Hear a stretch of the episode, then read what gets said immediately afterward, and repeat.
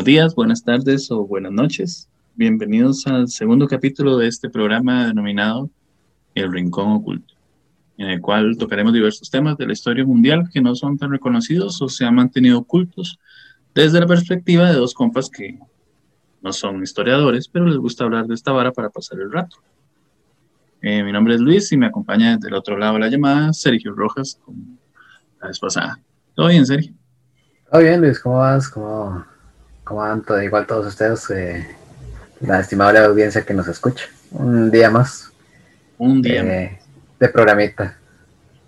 A ver con, con qué los, con qué los entretenemos hoy. Como una birrita. Bueno, yo, usted a secas. Hoy a secas, sí. O sea, hoy estoy como, como una, una esponja absorbiendo nada más el, la humedad del aire.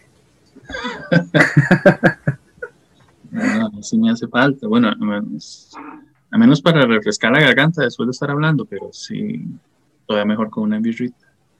Ah, sí, eso le suelta más la lengua. Eso sí. Más con esos temas, entonces. Uh -huh. con la bebida, la bebida espirituosa y desinhibidora. bueno, como una, ya va, ¿verdad? Ocuparía, ocuparía, varias para que ya empiece a hablar y me cancelen. Entonces. Ah, sí. Bueno, ahí. bueno, eh, vamos a ver. El tema que escogí para el día de hoy, eh, yo sé que, que, a vos sí, sí ya te dije por encima, igual uh -huh. ya conoces, entonces eh, el tema que escogí de hecho para el día de hoy es el de una figura legendaria de la mitología mesopotámica y que pasó a ser parte del folclore eh, demonológico judío. Y de hecho quería introducirla al programa con una frase en particular que decía, eh, y creó Dios al hombre a su imagen, la imagen de Dios los creó, varón y hembra los creó.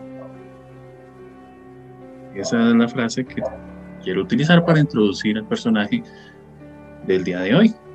De hecho, ahora, ¿por qué esta frase? Para introducirla al personaje. Porque esta frase es, este, es polémica. Tan solo esa frase es polémica en ciertos ámbitos. Eh, igual a, primera vista nos, nos refiere, nos refiere a, a la creación de Eva, o la compañera de Adán. Pero la polémica, la polémica se encuentra más que todo en que 25 versículos después existe otra frase que dice, y de la costilla que Dios tomó del hombre hizo una mujer y la trajo al hombre. Dijo entonces Adán, esto es ahora hueso de mis huesos y carne de mi carne. Esta será llamada varona porque del varón fue tomada. ¿Qué quiere decir eso? Que en esta frase, 25 versículos antes, ya Adán tenía una esposa. Entonces, ¿qué nos quiere decir eso? Que habían dos, según lo que cuenta. Con estas dos frases, eh, hago la introducción del personaje de, esta, de este día, de esta tarde o de esta noche, la cual se llama Lilith, que según el mito es la primera esposa de Adán. Para muchos conocida, para algunos desconocida, para otros un mito, para otros una verdad. Supongo que sí la has escuchado bastante. Por supuesto, o sea, sí, sí es uno de los uno de los personajes como más influyentes de, de la historia. O sea, no solamente, no solamente está el mito, sino también ha, ha salido en, en, en, otros en otros formatos, hasta en videojuegos inclusive. Si alguien conoce Darkstalkers de Capcom, pues me, me dará la razón. que es, de hecho está un personaje que se llama Lilith. Yo no soy y... tan videolito, man. Tan Sí. gamer, no soy. Sí, yo sí. Pero si me dicen que salió en Constantine, sí, sí. También, ¿ves? Y no solamente, perso- vieras que personalmente es uno de los, le digo que es uno de los personajes más interesantes que han, que han salido porque a pesar de la antigüedad del mito, está muy adelantado su tiempo. Porque, bueno, ahí vamos a entrar en tema más adelante, ¿verdad? Pero como la concepción de mujer, de lo que es una mujer según el, los, mitos antiguos, el Antiguo Testamento, difiere tanto de lo que era Lilith. Y difiere tanto en, algo bueno, porque, como lo dicen los mexicanos, una mujer chingona. sí. Sí, sí, de hecho, en, prácticamente en eso que acabas de decir es que se resume todo su origen. O sea, era, es un personaje que todavía ha tomado más fuerza ahorita con la situación de del feminismo y el patriarcado y todo ese tipo de cosas. De hecho, creo que hasta la usan de emblema en algunas partes. Sí, en efecto. Entonces tampoco es un personaje tan desconocido, pero muchas veces uno tiene la costumbre de usar referencias a personajes históricos o, no sé, llaman femeninos o masculinos, sin conocer el trasfondo. A veces uno utiliza, es como en la mayoría de las veces usted ve gente que tal vez no conoce absolutamente nada de Che Guevara, pero ahí anda con su camisa con la cara. claro. esta parte de este, bueno, en este programa lo que voy a tratar de hacer junto con Sergio es tratar de dar a conocer un poquito más de lo que conocemos sobre, sobre ella, sobre su historia, sobre su origen y muchos mitos relacionados eh, en paralelo a ella misma. Porque de hecho ahora te voy a contar muchas cosas, o una en particular que me imagino que tal vez debes de conocer, pero mucha gente tal vez no, que todavía a estas instancias se utiliza y se utiliza sin saber su, su origen real. Pero bueno, para empezar con el tema, vamos a tratar de hablar un poquito de su origen. De hecho, tiene que ver mucho eh, con el personaje del capítulo anterior, porque de hecho si Lilith sale referenciada en la epopeya de Gilgamesh. Y en esas eh, corrientes mesopotámicas Lilith era considerada ya en ese instante un demonio. Pero bueno, vamos a, a tratar de entrar en materia.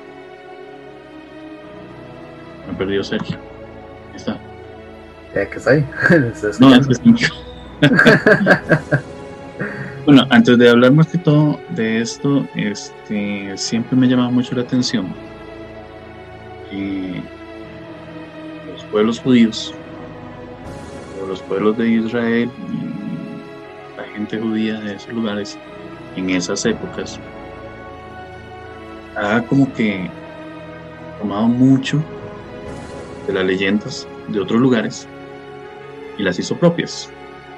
Porque de hecho la leyenda de Lilith o el mito de Lilith no era hebreo, de hecho era de Mesopotamia puesto que la epopeya de Gilgamesh es muchísimo más antigua que la Biblia. Pero casi que todo eso se debe, no sé si sabes, lo que es la diáspora judía. Ah, déjame ver a ver si no estoy bateando, si no me corrige. ¿Ah? Ah tiene que ver con este con los eternos viajes que ha hecho el pueblo judío en relación de que ellos no, no, han tenido un territorio como tal, sino que siempre han pasado de un lado a otro por siendo esclavos de algunas otras civilizaciones y, de ahí han tomado un montón de, cosas de, distintas culturas. Pues, ¿Es por ahí? Sí, sí, en parte, en realidad sí, porque eh, bueno, los, hijos de Judá, o sea, los judíos, han sido expulsados de su tierra, de la tierra de Israel, en diversas ocasiones. Entonces, eso es lo que más o menos se le conoce como la diáspora judía, que no ha sido solo una. Porque de hecho, eh, el primer exilio eh, se le conoce como el exilio asirio, y ese fue en el 733 a.C. Luego hubo uno que fue tras el asedio de Jerusalén en el año 63 a.C. Perdón, estuvo, ahora que me acuerdo, estuvo el de el exilio babilónico, que ese fue en el 597, ese fue el segundo. Ese que te dije ahora, el asedio de Jerusalén, fue en el 63, que sería el tercero. Eso ya es cuando los judíos, bueno, cuando eh, eh, Jerusalén ya era eh, protectorado de Roma. Y luego estuvo en el del... Ah, bueno, este del 63 es más que todo cuando se dio lo de lo de la rebelión judía contra el Imperio Romano, que fue en el año 63 después de Cristo, y fue la primera guerra judeo-romana. Y este culminó con la destrucción de Jerusalén en el año 70. Y fue donde se destruyó el segundo templo de Jerusalén y la mayor parte de Jerusalén. Y marcó, marcó más que todo el inicio del exilio romano. Ok, esa, perdona, esa es la parte del, del de ese templo es la parte, la única parte que queda, digamos, en pie, que es lo que llaman hoy el muro de los lamentos. Sí. Ah, ok, perfecto. Sí, es parte, ¿verdad? Sí, contexto.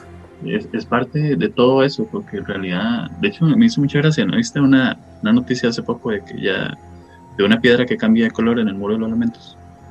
no, no, no hay que buscarla porque voy a ponerle porque no voy a, a tocar la porque en realidad me sé muy poquito sé más o menos algo de la historia pero como que ponerse a decir ahorita cosas así a lo loco si no no me cuadraría pero sí sí sí salió y se hizo un poquillo viral la noticia de que ya la piedra una de las piedras del muro de los lamentos había cambiado de color voy a investigar un poquillo más de la noticia de hecho este entre los vestigios del templo de Jerusalén eh, está la leyenda de los templarios. ahí fue uno de los, bueno, donde se dirigieron los caballeros templarios. ¿Conocen los caballeros templarios? Algo un poquito. Ese sería un tema muy interesante, porque de hecho el tema de los caballeros templarios tiene que ver con muchísimas cosas de la actualidad todavía. Y en su momento hasta de eh, imagínense que hasta el viernes 13 tiene que ver con ellos. Entonces, sería un tema muy interesante de tocar. Pero bueno, igual, como te estaba contando, eh, de hecho hubo Regresando a Lili. hubo una más, ahora que me acuerdo, que fue en el 132 después de Cristo, cuando los judíos se rebelaron contra el emperador Adriano y estaban bajo el mando de uno de los que se consideraba en su momento eh, Mesías. De hecho, él se llamaba eh, Bar Kokhba. Bar Kokhba, los judíos creían que era eh, el Mesías prometido, puesto que llegó buscando libertarlos de, los romanos. Y él llegó con la intención, o bien, más bien, él era el personaje que los judíos siempre han eh, pensado que es el Mesías en realidad, el que viene con, con espada en mano a liberarlos. Y él venía con espada en mano a liberarlos. No le fue bien, pero bueno, esa es otra, otra historia. se quedó con la tarea a medios. sí, de hecho.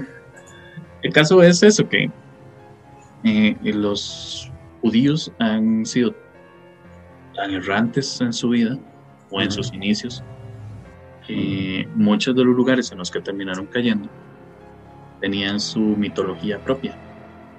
Entonces ellos lo que hacían, muchas de las cosas que hacían eran apropiarse de esas historias y de promulgar las propias. Entonces, digamos, como la misma historia de Noé, que te he contado del capítulo pasado, con la del diluvio, que hay infinidad de similitudes entre el personaje que, de Gilgamesh y eh, y todos ellos, con Noé y el diluvio. Así también como, como no sé si sabes, bueno, la de Moisés, que tiene una historia muy similar con un, un egipcio que se llamaba Kenatón. Mm. Bueno, no me extrañaría. Sí, ese sería muy interesante hablar un día, porque Akenatón tiene una historia muy, muy interesante. De hecho, él también fue expulsado de Egipto. Y entonces hay, hay una infinidad de... De hecho, se dice que si Moisés no existió, la historia de Moisés es basada en este personaje. De hecho, Akenatón no fue un, un faraón histórico. Por eso se cree que es, la historia de Moisés es basada en un personaje real. Como la misma historia, digamos, es como lo mismo que, tal vez tocaremos en algún momento la historia de, del rey Arturo, que se dice que es basada en un personaje que en realidad sí existió. No tan heroico, pero que sí existió. Y es como todo, ¿verdad? Si usted llega ahí y tiene un personaje eh, o quiere escribir un personaje, usted es un escritor y, no sé, en su barrio había un personaje ahí pintoresco que vivió una situación muy interesante, usted no va a contar solo la situación interesante, usted le va a meter un poquito más. Le vas a adornar la, le va, a adornar la realidad. Sí, entonces es la misma historia que cuando usted ve películas que son biográficas. O sea, mentira que todas las situaciones que el personaje pasó en, en la vida real están en esa película biográfica. Obvio. Mentira que el mae vivió no sé, es que usted ve las películas así y usted ve hasta chistes, y usted dice, madre, qué bueno, este, este careguada de tal, hasta chistes hacía, pero no, o sea, eso se lo metió el director o el guionista. Claro.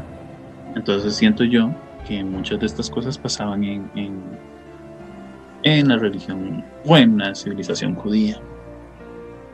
Que no está de más, ¿verdad? Porque es algo que, que tiene costumbre de hacerse en este mundo, porque la llorona no es de nosotros. Sí, el, bueno, el asunto es como, el, problema es cuando la gente se lo cree como verdad, llámese religión, pero sí este, el, pues, muchas de las historias que conocemos es pura, es pura mitología, ya, y son exageraciones de la verdad. Se pasó la vez pasada con, cuando estamos hablando de Gilgamesh, que de hecho se cree que, como comentábamos, que se cree que sí, era, era un rey que realmente existió. Pero que, digamos, que, haya tenido todas las aventuras que tuvo y que, haya conocido a los dioses y todo esto, pues particularmente no. Sí, eso es, un poco. Pero es, es eh, ahí, la, ahí la historia entretiene, pues. Eso es lo bonito. Eso es lo que se buscaba en esas épocas.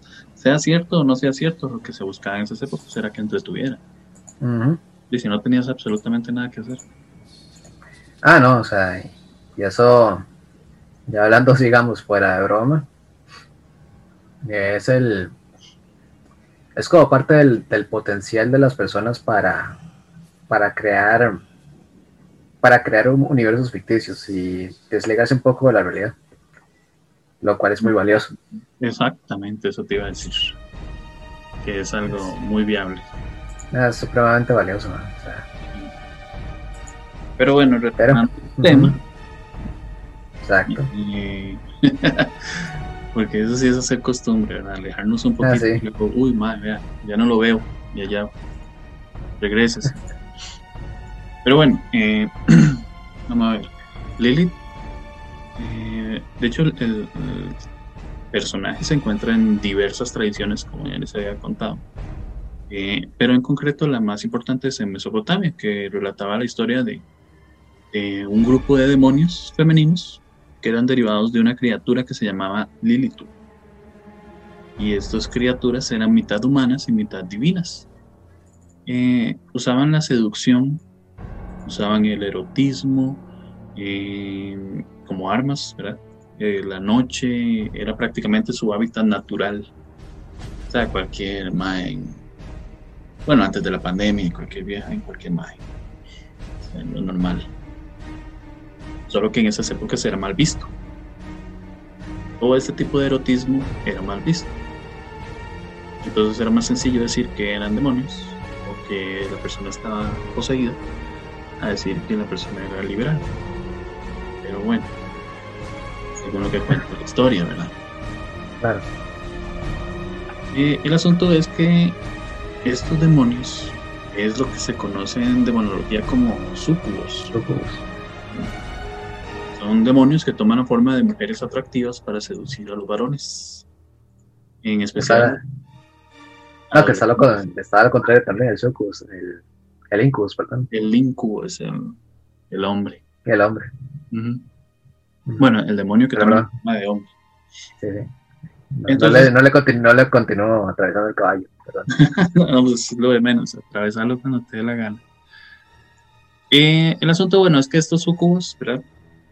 De hecho, estos sucubos lo que se dice mucho es que, que tentaban a los hombres, en especial a los adolescentes y a los monjes. Y se metían en sus sueños y en sus fantasías. Yo no recuerdo que ellos pasado eso, pero bueno. No, ¿cuándo? Lo- lo- de hecho, a partir de, de- de esta vara de los sucubos y de esas cualidades de- del erotismo, la seducción y, y todo ese tipo de cosas, es que se empezó a, otro- a- a crear la figura de la vampiresca. Eso es- le iba a decir. de la vampiresca en, en- en textos literarios o leyendas. Bueno, todavía se utiliza porque o sea, en todo lado se ve películas de vampiros y, y la mujer es, es sumamente sensual. Ujú. Pues, Eh, es un estereotipo, de hecho es un estereotipo del, del vampiro. sí, utiliza mucho su erotismo como, como arma. Porque no, no, usted no la ve en las películas que la madre llegue y dice, oh, madre, qué buen cuello, voy ahí. No, o sea, la madre primero va y seduce, o el mae va y seduce. Obviamente, ¿verdad? Son vampiros o vampiresas que uno dice, pucha, madre, o sea, no. O sea, si me hubiese dicho, vengo y muerdo, yo digo, lléguele de una vez, tranquila. Aquí voy. sí, claro. Sí, O sea, bueno, el estereotipo, bueno, de Bram Stoker, ¿verdad? Es como la el- lo que se le ha indulgado en la digamos en, en la mitología occidental del vampiro. ajá. O sea, ya digamos en, en otro episodio tal vez que, que se toque algún tema, algún tema sobre, sobre vampiros, dice, ah, no puede dar- darse, sí puede darse cuenta de que es un toquecito diferente. Ajá. De hecho, sería muy bueno tocar ese tema, ¿verdad que sí? Ah, sí, claro. ya, ya, ya lo, ya lo apunto. Pero de hecho la, sí tiene una conexión con el tema de hoy, porque ahí lo, lo vas a tocar más adelante, pero también a Lilith se le, ha- se le ha indulgado como la madre de los vampiros. Ajá. Sí, Ahí, va- ahí, exactamente. ahí vas a explicar por qué. Pero bueno, eh, vamos a ver. El asunto es que, digamos, el asunto aquí no es tanto de dónde es originaria Lily, o si era una demonio, o si era vampira, o si era seductora, o lo que fuese. El asunto es cómo diablos terminó siendo relacionada como la esposa de Adán. O sea, como un demonio mesopotámico termina siendo relacionada como la esposa de Adán. Pues bueno, como ya les dije, eh, y a vos, la, principal culpable de eso fue la diáspora. ¿Por qué? Porque había mucho judío en esas épocas que vivían en Babilonia. Y al regreso a su tierra de origen, eh, la creencia en esta criatura se vino con ellos. ¿Y qué hicieron? Hubo un paralelismo muy grande entre el nombre de Lili y la palabra he- hebrea Laila, que significa noche. Entonces obviamente se sabe que en esos lugares y en esas épocas todo lo que tuviera que ver con oscuridad era relacionado con el mal. Entonces era, e- ellos empezaron a tomar esa, esa leyenda de Lilith como propia. Entonces, eh, el origen de la leyenda que, la presenta como la primera mujer es meramente, voy a ser sinceros, o sea, hagamos, sincero, yo, yo soy muy católico, soy muy creyente, a diferencia de Sergio, y no sé si ya lo hemos tocado que no No si se habrán dado cuenta. Sí. Entonces somos dos, dos completamente diferentes en ese aspecto. Pero yo soy muy, muy realista con muchas cosas. O sea, yo sí siento que hay cosas que él es el mundo espiritual sí existe. Para mí sí existe y es muy fuerte. De hecho, a mí me encanta todo lo que tiene que ver con terror. Y voy a ser sincero, yo ando una cadenita con una cruz que tiene la medalla de San Benito. Que San Benito es conocido por ser de, no sé si de los primeros, pero uno de los más fuertes exorcistas en su momento. De hecho, la, la, medalla de San Benito tiene una frase en latín que exhorta al demonio que se aleje de uno. Pues a mí me encanta todo este tipo de cosas. Pero hay momentos en los que uno lee cosas que uno dice, híjole, madre, ¿cómo hago para creer en esto? O sea, qué difícil se oye creer en este tipo de cosas. Entonces es como buscarle eh, la comba al palo decirlo así. O sea, eso es, es mejor en tratar de interpretar que tratar de creer ciegamente. En este caso, ¿perdón? No, no, que eso es lo que te decía antes, que la cuestión de los mitos, que el problema, el problema, el problema no está en que la mitología exista, el problema está en que la gente se lo crea como, como verdad a rajatabla es donde tenemos todos los problemas que, que hemos hablado usted y yo, ¿verdad? De que, okay, cuánto es, con cuánto de estos que me puedo quedar para, y pues para de verdad creer de que, para que de verdad creer que algo tan inusual exista, por decirlo de forma bonita. Ese es el problema, vamos. Hay cosas que uno, uno necesita y, voy a seguir siempre diciendo lo mismo. Uno necesita, si usted es católico, necesita conocer a fondo por qué usted es católico. Usted no puede quedarse con que me bautizaron, eh, hice la primera comunión, me confirmaron y murió la flor. Voy a misa de vez en cuando. me santiguo si salgo, me encomiendo si salgo, pero no sé más allá. Entonces, de hecho, es interesante porque muchas veces se preguntaba a gente, y así de la nada, estamos hablando de tal varas y empezamos a hablar tal vez de religión y lo primero que les pregunto es si saben eh, cómo se originó el catolicismo o el cristianismo, porque se llama catolicismo y no continuó llamándose cristianismo y, y quién fue Constantino y todo eso. Y todo el mundo se queda en blanco. Entonces es ahí donde una persona llega y tal vez sea atea, tal vez eh, en algún momento vamos a tocar un tema del ateísmo, pero para los que no sepan, hay diversas ramas del ateísmo, desde el más tranquilo como Sergio, hasta el que por fuerza tiene que pregonar que Dios no existe. Entonces es ahí donde la persona que no tiene bases en el cristianismo o en el catolicismo y un ateo llega y se le acerca y empieza a decir un montón de cosas y usted se queda bateado, entonces ahí es donde el estigma de que el cristiano eh, cree por creer se da más fuerte. Sí, y es que lamentablemente, ahí como para, para terminar el paréntesis, ¿verdad? y volvernos al tema eh, sí considero bastante valioso lo que vos decís de que al menos conozca los, orígenes de la historia y también reconozca un poco y tenga un poco de sentido común. Porque también lo que, lo que he visto en algunas argumentaciones entre creyentes y no creyentes es que cuando te cuestionan algo del mito, no de la fe, yo no estoy hablando aquí particularmente de fe, sino de mito, de mitología. Exacto de este, este, aspecto fantástico de la religión.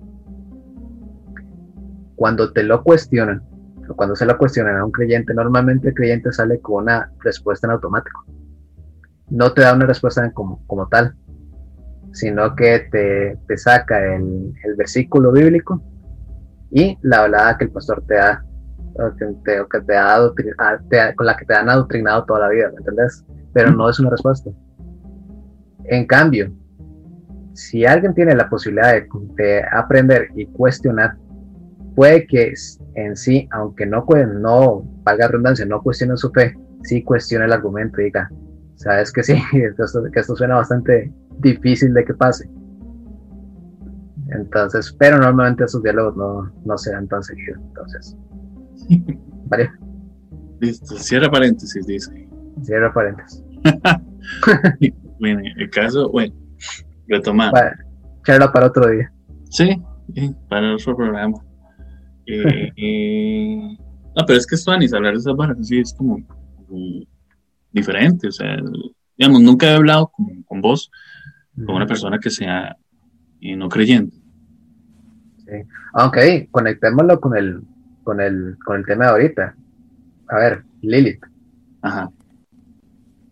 una, una, mujer diametralmente opuesta al, a lo que se describe de Eva. De hecho. Ah.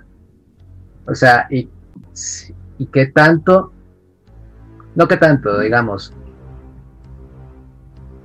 qué tanto no le convenía a las estructuras de la religión en poner la mitología de Lilith y, más bien sobre ella, más bien este, fomentar la mitología de Eva. Es que vamos a lo mismo, ¿verdad? Siempre la mujer en la religión siempre ha sido menospreciada. Entonces, cuando hay alguna que empieza a sobresalir, entonces es mejor eh, mancillar su, su reputación. El caso de la más famosa, María Magdalena que le han achacado que era prostituta cuando probablemente ni siquiera era prostituta. Cuando probablemente pudo haber sido eh, el, eje de los discípulos de Cristo. Sí, o sea, ya es que lo que lo que lo que se cuestionaba era que era al final de cuentas una mujer con poder y influencia. Que es lo que siempre ha sido eh, una piedra en el zapato para la iglesia no solo para la iglesia, sino para toda la humanidad de, su, sus épocas más eh, antiguas, que de hecho todavía. Sí, por ejemplo, Lilith, de que es una, ahorita es una representación como entre comillas rebeldía, pero es que realmente Lilith es una representación de empoderamiento, era una mujer que, que, que decidió, o sea, una mujer que tenía criterio propio, que tenía este libre del río o sea, antes que Adán. Siempre me ha parecido muy interesante eh, cómo era de permisible muchas cosas en años, ni siquiera en años, en décadas o en siglos atrás, sino en, años.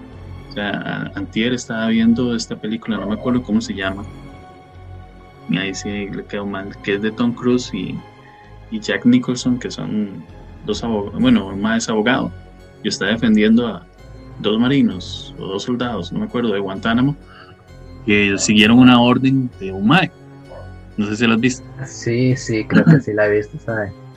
Jack Nicholson es, creo que es general. Y hay una escena en la que Tom Cruise y, Jack Nicholson tienen un dime y direte y ese poco de cosas. Y entonces el mae le empieza a decir que, parafraseando, porque no me acuerdo bien, el mae le dice que mm, algo así como que el mae eh, hasta que no, no haya eh, una mujer presidenta o algo así, eh, no va a sentir la, satisfacción de, de, por decirlo así, de cogerse a una a mujer que esté por encima de él. Y yo me quedé así, madre, yo esta cinta hubiese sido en este año y ahí estaría Twitter, pero así, cancelada. La verga de mensajes. Cancelada de una vez. sí, exacto.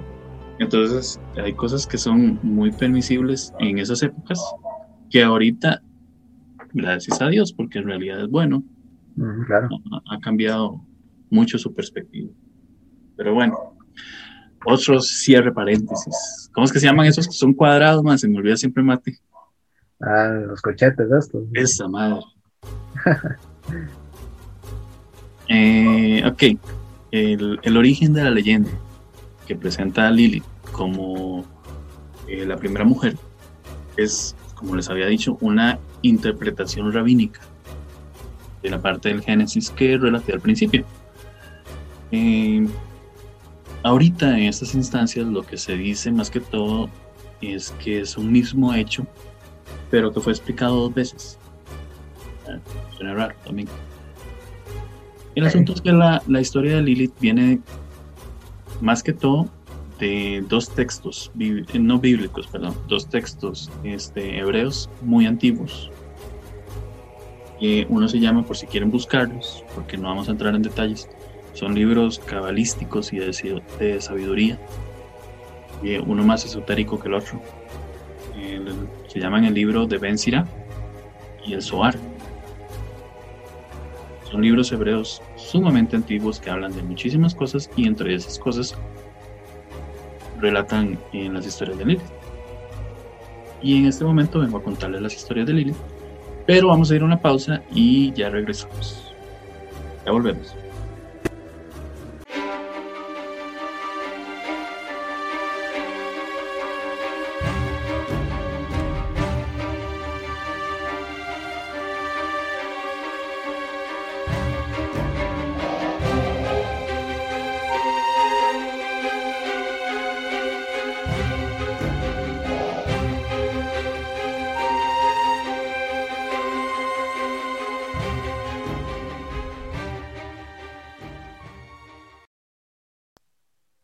Regresamos, ya sea día, tarde o noche, con la segunda parte del programa y vengo a contarles eh, más que todo lo que es la historia en sí de Lilith o las versiones que existen.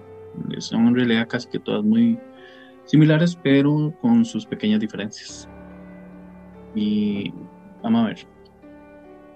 Yo he conocido varias, o sea, he oído muchas pero hay unas cuantas que me llaman mucho la atención, en especial porque hablan con nombres específicos.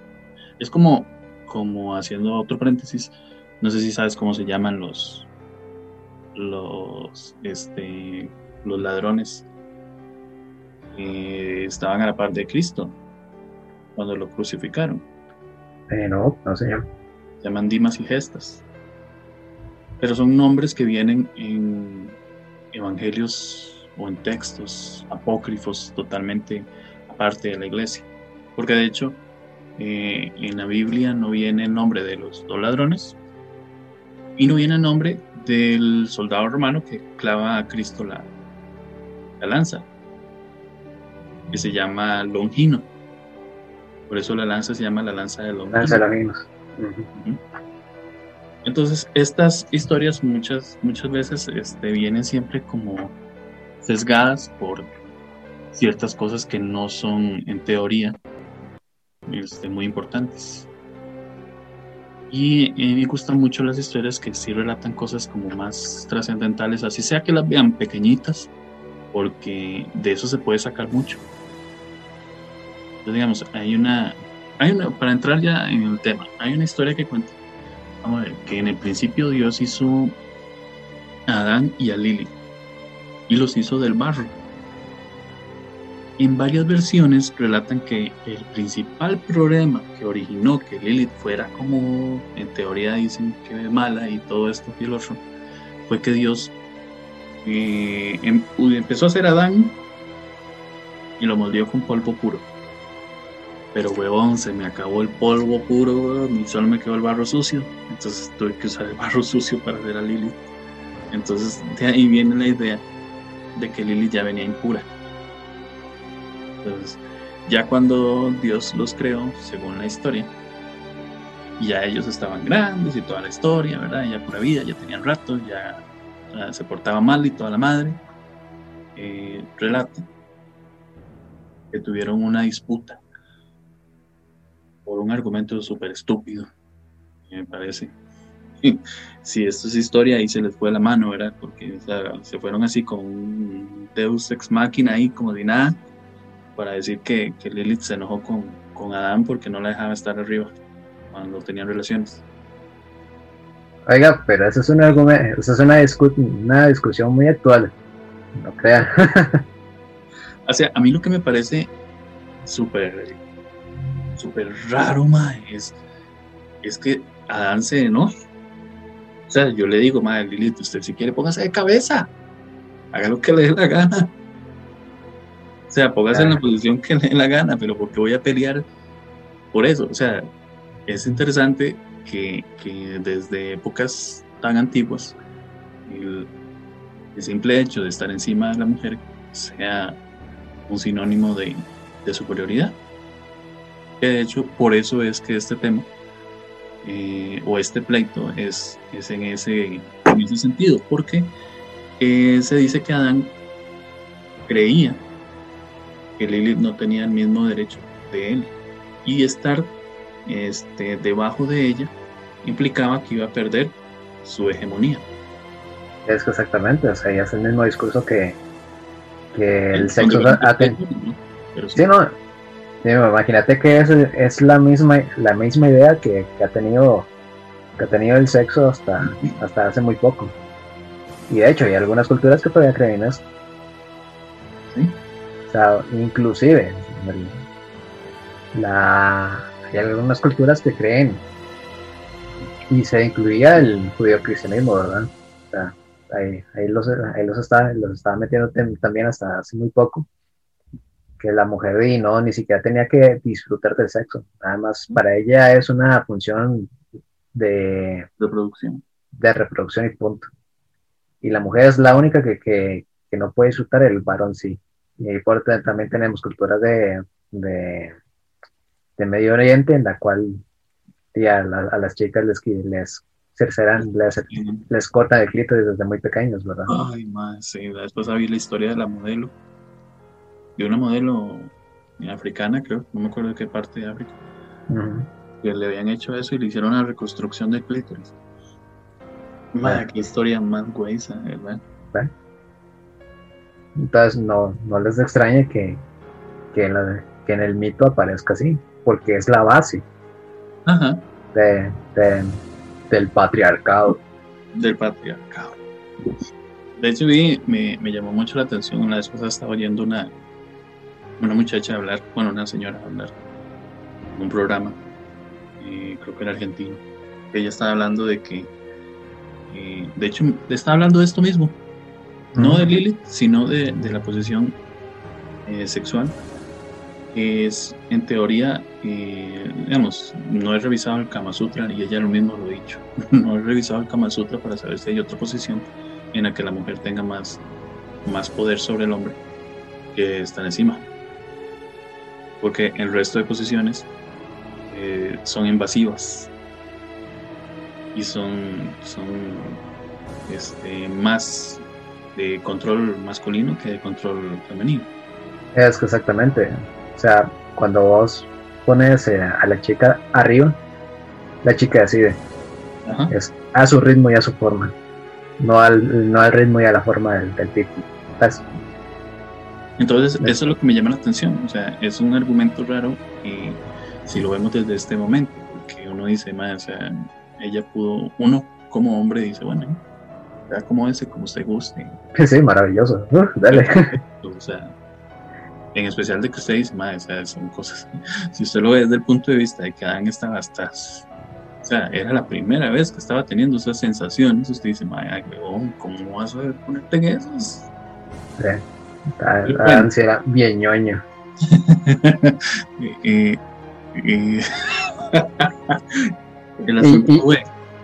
ñoño, de la del, mal ñoño, ¿verdad? Sí.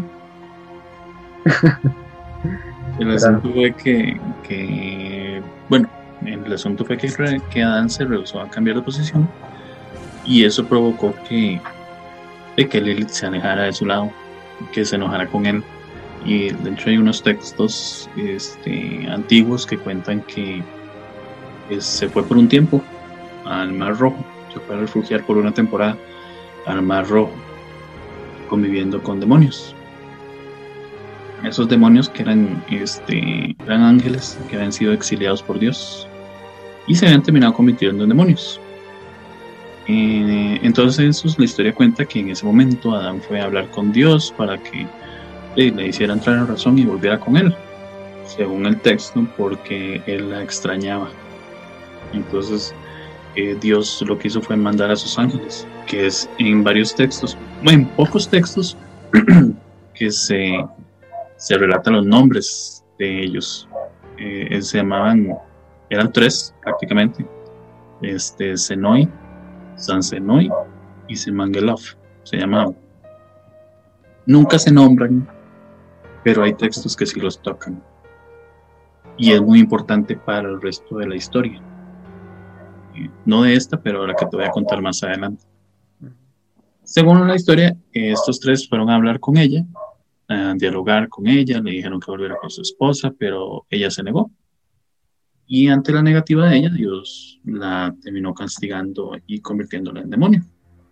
Esa es una de las más conocidas. No sé si esa sí la has oído, ¿verdad?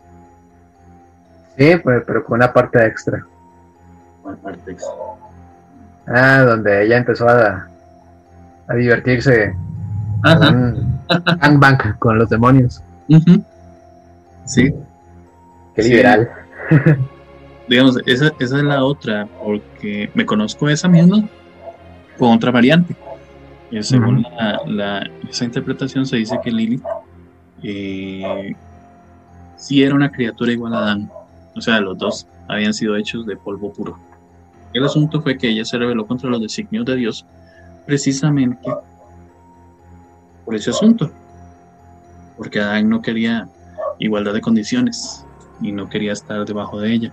Entonces ella, en Mae, se ponía a decirle que por qué tengo que yo estar debajo de ti y todo ese tipo de cosas.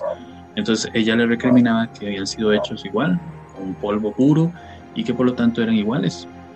Entonces, como él, como Adán no, no, no aceptaba, ella este, pronunció el nombre de Dios, el tetragramatón.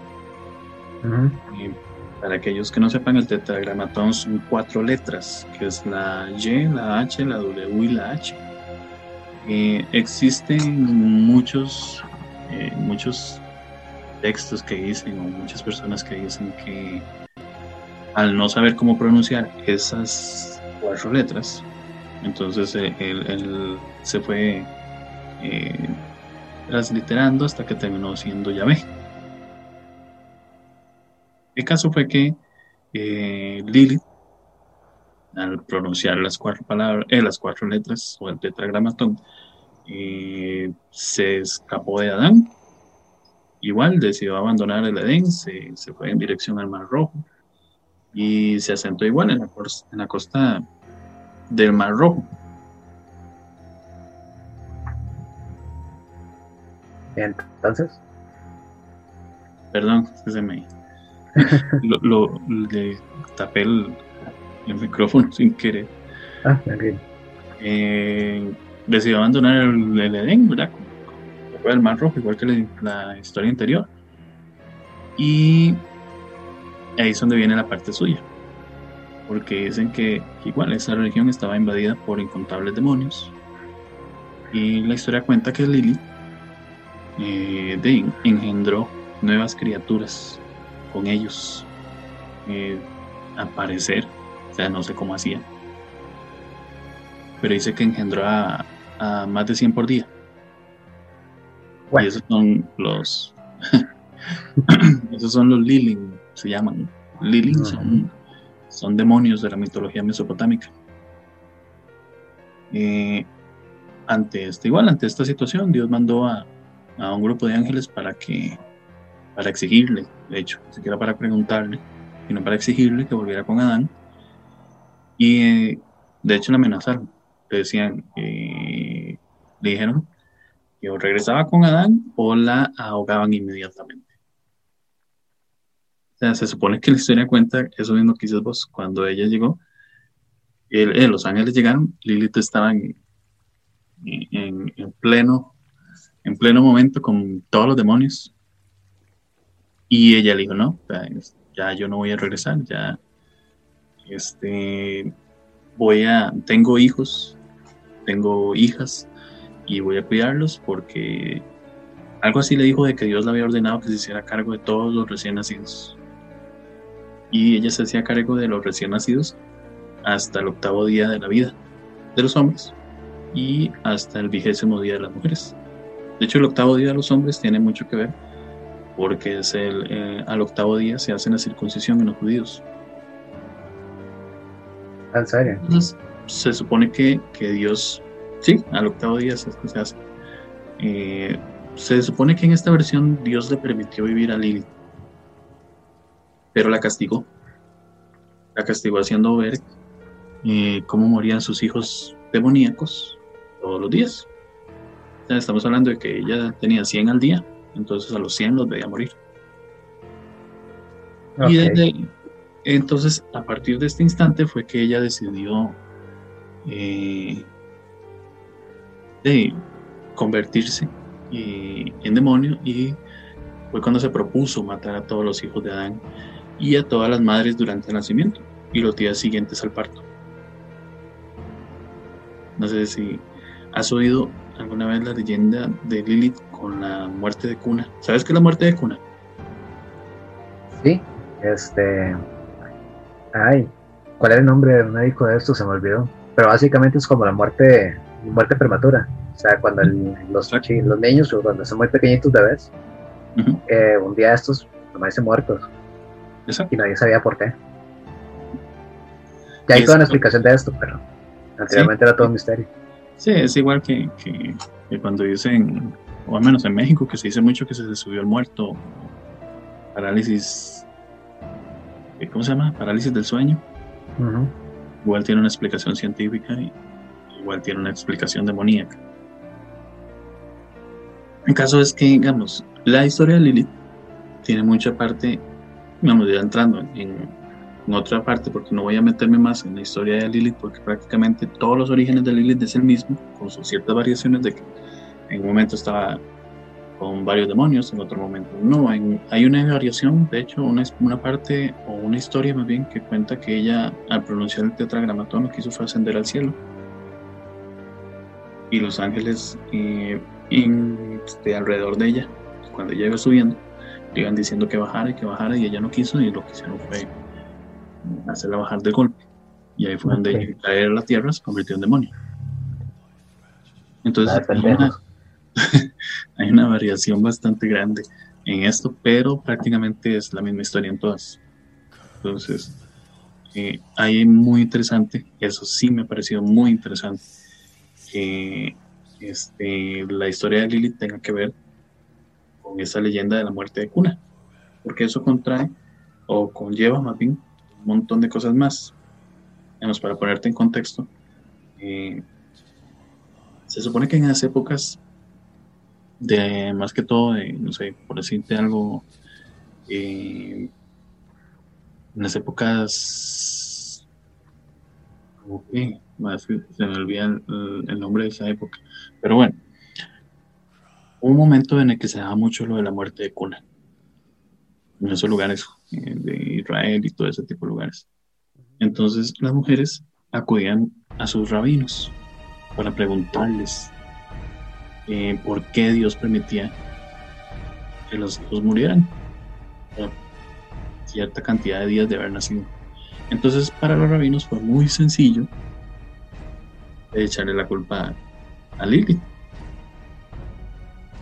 Entonces, es ahí donde llega, donde, donde la historia da un giro muy extraño, porque, o sea, usted sigue y sigue machacando el nombre de Lilith. Al no tener explicación alguna de por qué se le muere el chamán. Lo más sencillo, ¿no? Al final de cuentas. Entonces fue que, de hecho, a partir de, si mal no estoy, a partir de la Edad Media, eh, empezó a tenerse, a generarse la costumbre de que cuando los bebés nacían, usted les ponía amuletos cerca de la cuna. Y los amuletos eh, venían escritos los nombres de los ángeles que Dios había mandado hablar a Lilith. O sea, el amuleto traía el nombre de Zenoid, de San Zenoid, de Semangelov.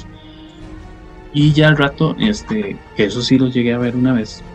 Y le pregunté y ahí fue donde no sabía, porque en ese tiempo no conocía esa historia, hace muchos años. Cuando vi que, según la historia, empezaron a cambiar estos amuletos por amuletos solo de color rojo.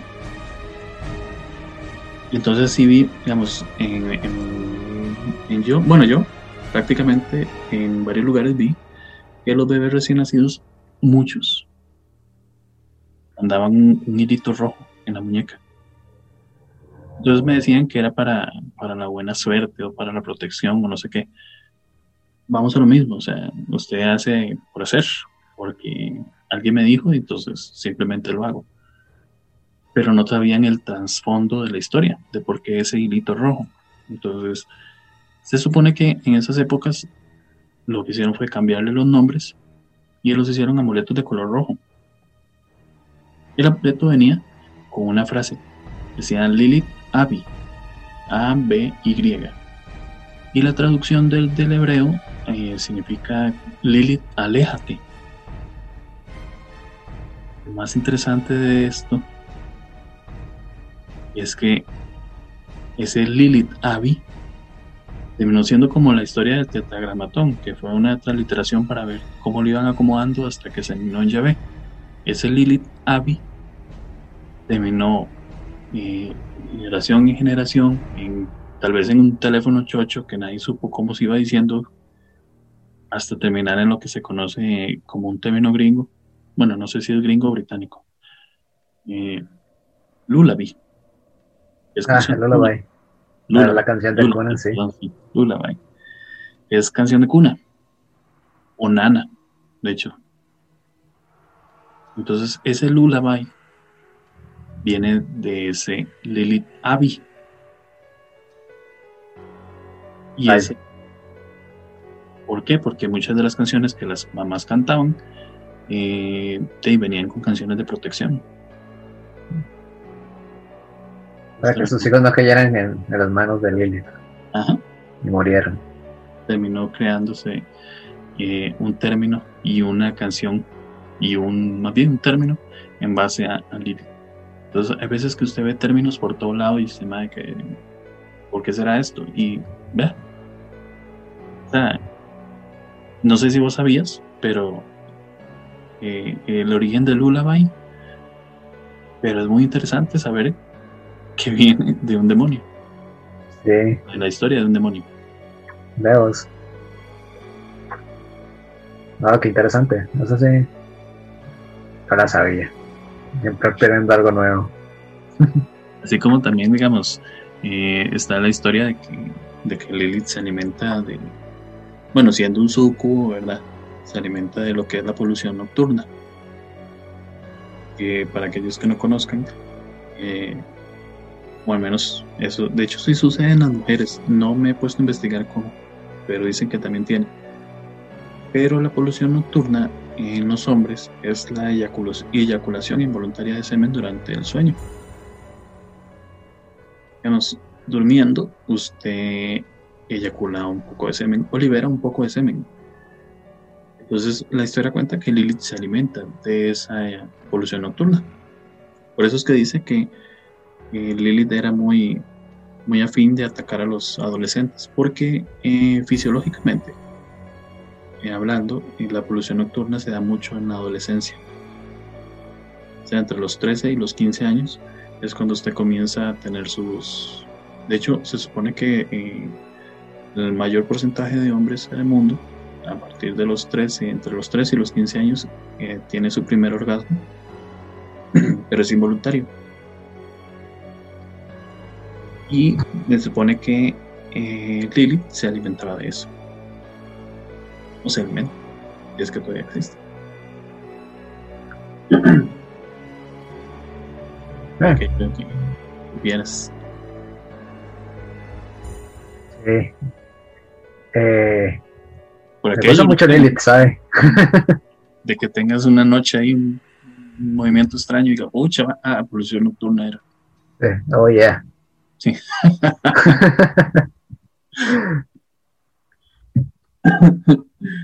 Pero, eh, de hecho, para, para ir terminando, este, sí quería, quería contarte también otra cosa.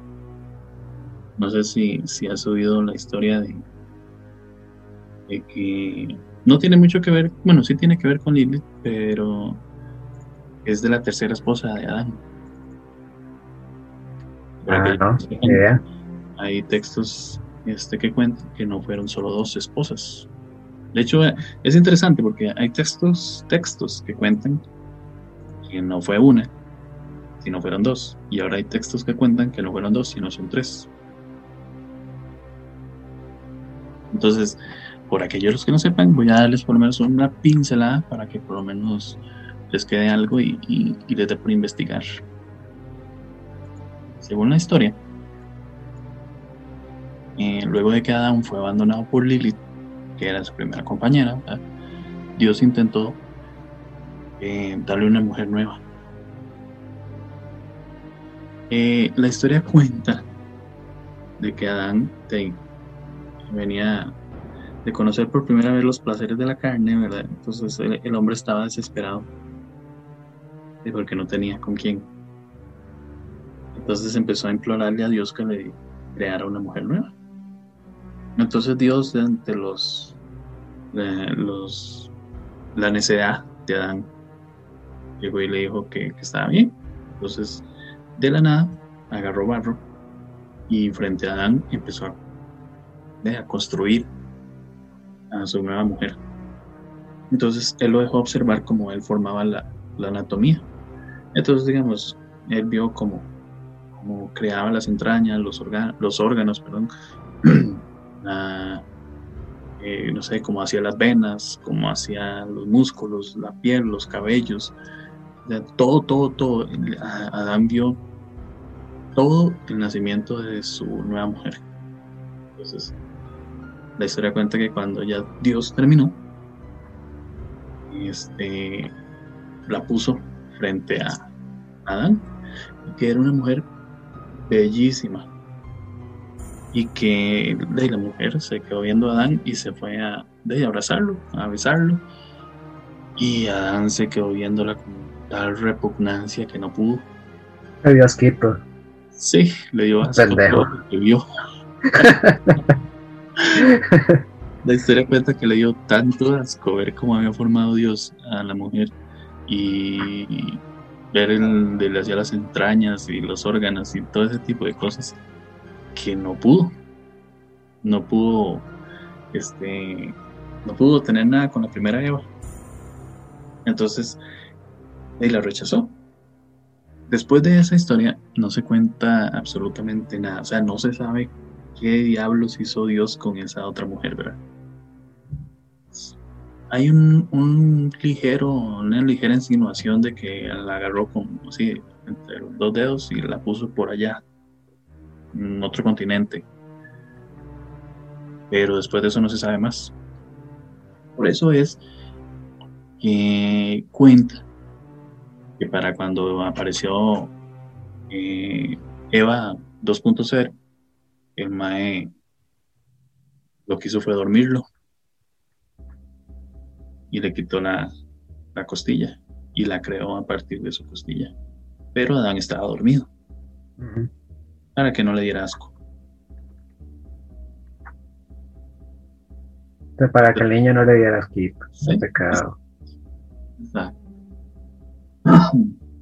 Entonces, es una de las tantas historias que hay en este mundo, en diferentes textos. Sobre un pendejo llamado Adán. De hecho, hay una historia, me tengo que buscártela también porque esa sí, sí se me olvidó buscarla. Eh, hay una que eh, habla increíblemente bien de Adán. Pero, o sea, de que el patriarcado en Adán nunca existió. Entonces el Mae era muy distinto con Eva creo que cuenta la historia que el maestro se queda, eh, que va a Eva y al arrancar la manzana del fruto prohibido, eh, del árbol prohibido, ella pierde su brillantez, o sea, su piel se vuelve opaca, porque en, ese momento, antes de agarrar la manzana, su piel brillaba y sus ojos brillaban y su cabello brillaba. En el momento que ella coge la manzana, su piel se vuelve opaca, sus ojos ya no brillan, su pelo tampoco pero que aún así ella la ve, él, sin haber mordido la manzana, este, prefería estar a la par de Eva y, vivir su vida con Eva que, y evitar que Dios se diera cuenta de que ella había, entre comillas, cometido pecado. Un poquitín diferente a la, a la historia oficial, ¿no? Eso es lo que me llama mucho la atención, porque se supone que, que varios textos dicen que Dios se dio cuenta como seis, entre tres y seis horas después de que eh, Eva había agarrado la manzana. Y yo, May, ¿qué estaba haciendo? Porque además, según entiendo que, que la historia oficial a no le tembló para, para echarle la culpa a Eva, ¿no? es que yo, yo comí, pero fue por culpa de ella. Sí. Por eso te digo, hay unos textos eh, bastante antiguos también, de hecho son cabalísticos, creo, que relatan Ah. eso. Eh, eh, Adán buscó por todos los medios.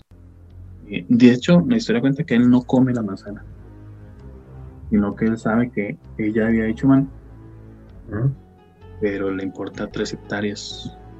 Entonces se queda a la par de ella y, y busca protegerla. Y que cuando Dios la expulsa, entonces él se come la manzana y va detrás de ella. Qué romántico. Sí, sí, muy. Solo faltó la, el vientito y la rosa. Sí. y los violines. Ujú. Pero es que sí, hay, hay una variación de historias increíbles sobre este tipo de temas. Eh, hecho, hasta Lilith sale representada en, en una historia de, de, de Salomón. Ah, en serio. Sí, sí, está la historia de, de- de Salomón y la reina de Saba. Ajá. Y se dice que Lilith, bueno, había un- una de las descripciones más grandes de Lilith era que era muy hermosa, pero que era peluda. La mujer tenía las piernas peludas y los brazos peludos. Y que cuando la reina de Saba se presentó ante Salomón, él la volvió a ver a las piernas y las vio las piernas peludas y dijo, ah, huevón, viene Lilith. Entonces hay un montón de historias con respecto a eso, ma, que, o sea, sí, pero no, ¿qué? no importa si les gustaban, ¿no? Sí. En esos días. así terminó pasando todo lo que pasó con Salomón. Así que ¿eh? Con pelos y todo. con pelos y todo. Natural. Pero ya es que interesante, o sea, es llamativo porque una historia genera otra historia, otra historia genera otra historia y así se la llevan. Ujú. Entonces, esta, o sea, esta es en teoría, estamos hablando de la primera historia que se contó. Y esta primera historia que se contó conlleva un montón de historias.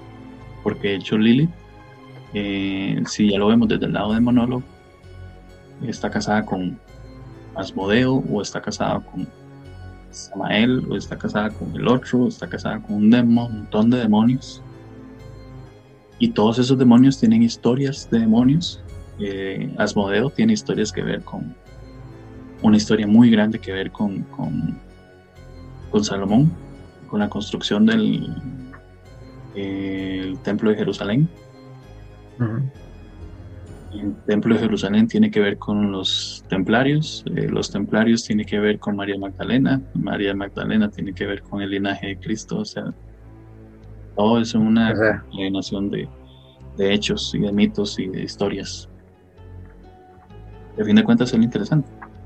Claro. que de hecho, si, si vemos del lado de, de- de Magdalena o de Cristo, está la historia del Santo Grial. Y el Santo Grial tiene muchísimo que ver con la historia del rey Arturo. Entonces todo, todo va de la mano. Sí, ¿no? es que me apoyé. Eso. Eso se le llama ahorita crossover. sí.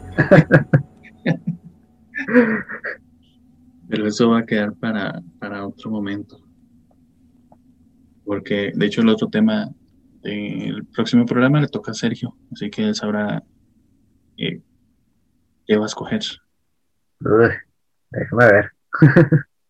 Porque Sergio es fanático de ciencia ficción.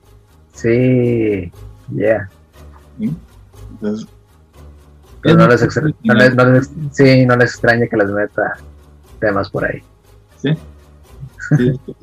A mí, bueno, para ya irnos despidiendo, hay que ser, este, bueno, o sea, voy a tratar de, de hablarles un poquillo porque tal vez uno no se, sí, somos el segundo programa, uno no se ha dado a conocer mucho. Pero Sergio y yo somos compañeros de trabajo y tenemos afinidad en, en ciertos temas como en estos. Sergio sí es una persona que no comparte el mismo gusto que yo de, de la religión, pero sí comparte el gusto de conversar sobre estos temas.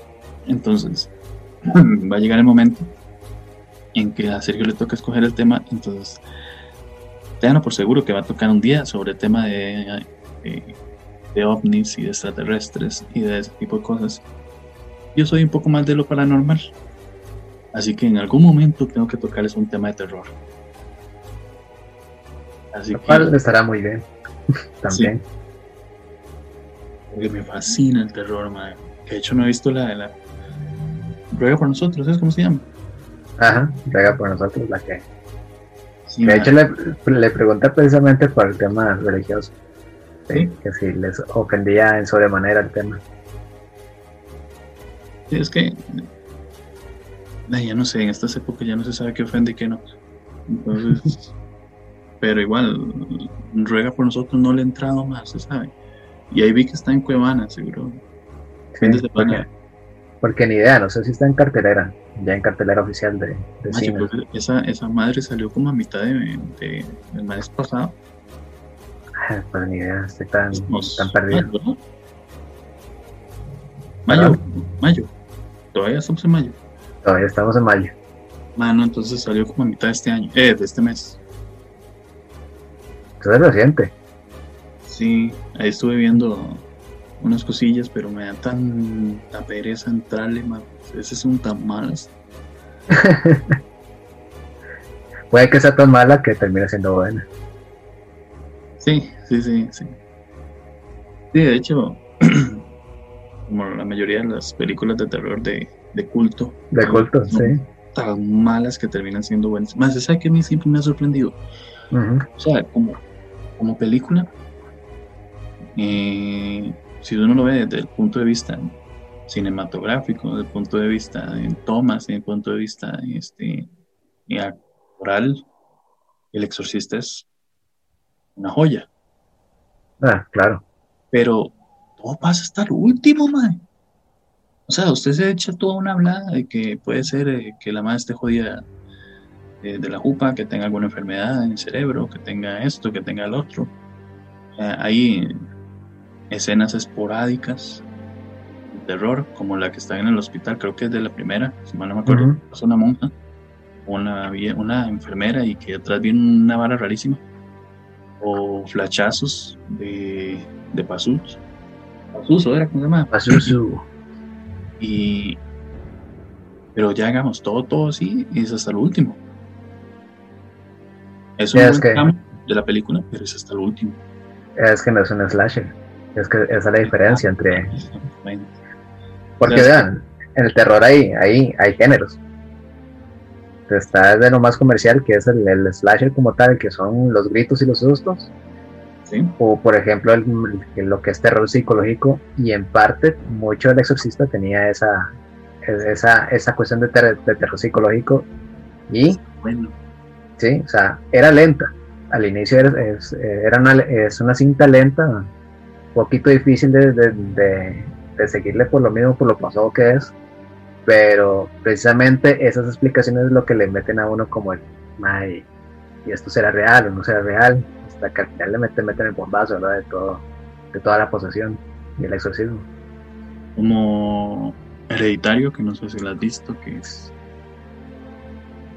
es, es espectacular el terror psicológico que tienes así. No, pero tengo que verlo. Sí, ya he escuchado un buen, un buen, muy buenas críticas y en un podcast también es una, escuché una descripción de la cinta y sí, tengo que. Sí, y, tiene ese detalle man, de, de, de, hacerlo sentir usted incómodo, porque hay una escena que usted lo ve como lo más normal al principio, un par de segundos, en la que la chamaca de una de las protagonistas de la película eh, tiene como una especie de tic que está con la lengua. Mi mamá está. Mae, oiga eso. Tres minutos y usted está con ganas de que, mae, ya cállese. Entonces esa vara lo, lo, lo sumerge usted en la cinta. O sea, desde, el principio lo pone incómodo. Entonces ya cuando se empiezan a presentar todas las demás cosas, usted dice, uy, mae, ¿qué mierda hago viendo esta vara? Sí, pues, hay un montón de cosas que tengo que tengo pendientes de ver. Tengo esa, tengo Midsommar en la lista también por ver. Midsommar es otra que, bueno, son del mismo director, pero sí son bastante rudas de ver, o sea, son incómodas. Es que lo, interesante de esas cintas es que el terror no es tan, profundo, tan profuso, sino que... no son, sí, no son tripas ni sangre así por... No, de gratis. fantasmas, no son jumpscares, no son absolutamente nada de eso, sino que, o sea, usted vive el terror psicológico. Porque al menos Midsommar es una película que lo asusta a usted y le quita el elemento principal de las películas de terror, que es el, eh, la oscuridad, porque la película es toda de día. Es toda de día. Es en un lugar en el que están en época de que es verano y luz de día 24 horas. No, sí, es, es toda una locura. O sea, inclusive no, en psicología, por psicología de, color no corresponde con el tema, porque da uso de blanco, de blancos y de colores vibrantes, una cinta de terror. ¿Cómo? Paisajes, o sea. Sí. girasoles por todo lado. Y uno dice, Mike, ¿qué es este? Esta vara tan rara. y de nuevo, o sea, lo que, lo que le pone la, el asunto del terror no es terror en sí, es incomodidad. Poner incómodo al espectador. Pero bueno, por eso quiero verlo. El, podcast, la parte del, de cine. De, cine. que, en otro momento sí, yo sé que, que vos no sos de tanto cine, pero como vez pasada me dijiste, pero yo siempre, madre, usted siempre me dice, madre, es que a mí no me gusta tanto lo baro, pero siempre terminamos hablando de cine, madre. Sí, o sea, ay, ¿qué te digo? O sea, es, es, es que son, son, temas muy chidos, son, son intrigantes. Me que a mí me, falta voluntad para ponerme a, buscar y ver. Ya, en Chile. Pero un día tenemos un, De hecho, se sabe que es otro, una de las escenas. Oh, escenas no, perdón. Este. Segmentos que me gustaría hacer. Eh, un top tal. Un top 5. Tal vez un top 5 de genocidas. Un top 5 de situaciones de esto. Un top 5 de, de asuntos paranormales, así un tipo de balas de esas. Ah, estaría, estaría chido, claro. Y ahí lo tocamos en algún, algún momento. Pero bueno, por el, por el día de hoy sería todo. Más bien, muchísimas gracias por escucharnos. Muchísimas gracias a Sergio por hacerme la segunda. y ahí nos estamos viendo, perdón, escuchando en algún momento. Claro que sí, una vez más, muchísimas gracias a vos, Luis, y a todos ustedes y como siempre espero que les haya informado y al menos entretenido todo lo que hablamos por acá y que pasen una tiene mucho. Sí sí no y que pasen una excelente semana. Nos estamos escuchando. Un fin de semana cuando lo escuchen. Claro. Listo muchísimas gracias a todos buenos días buenas tardes o buenas noches. Chao. Nos oímos y nos vemos Sergio. Nos vemos chao. Bueno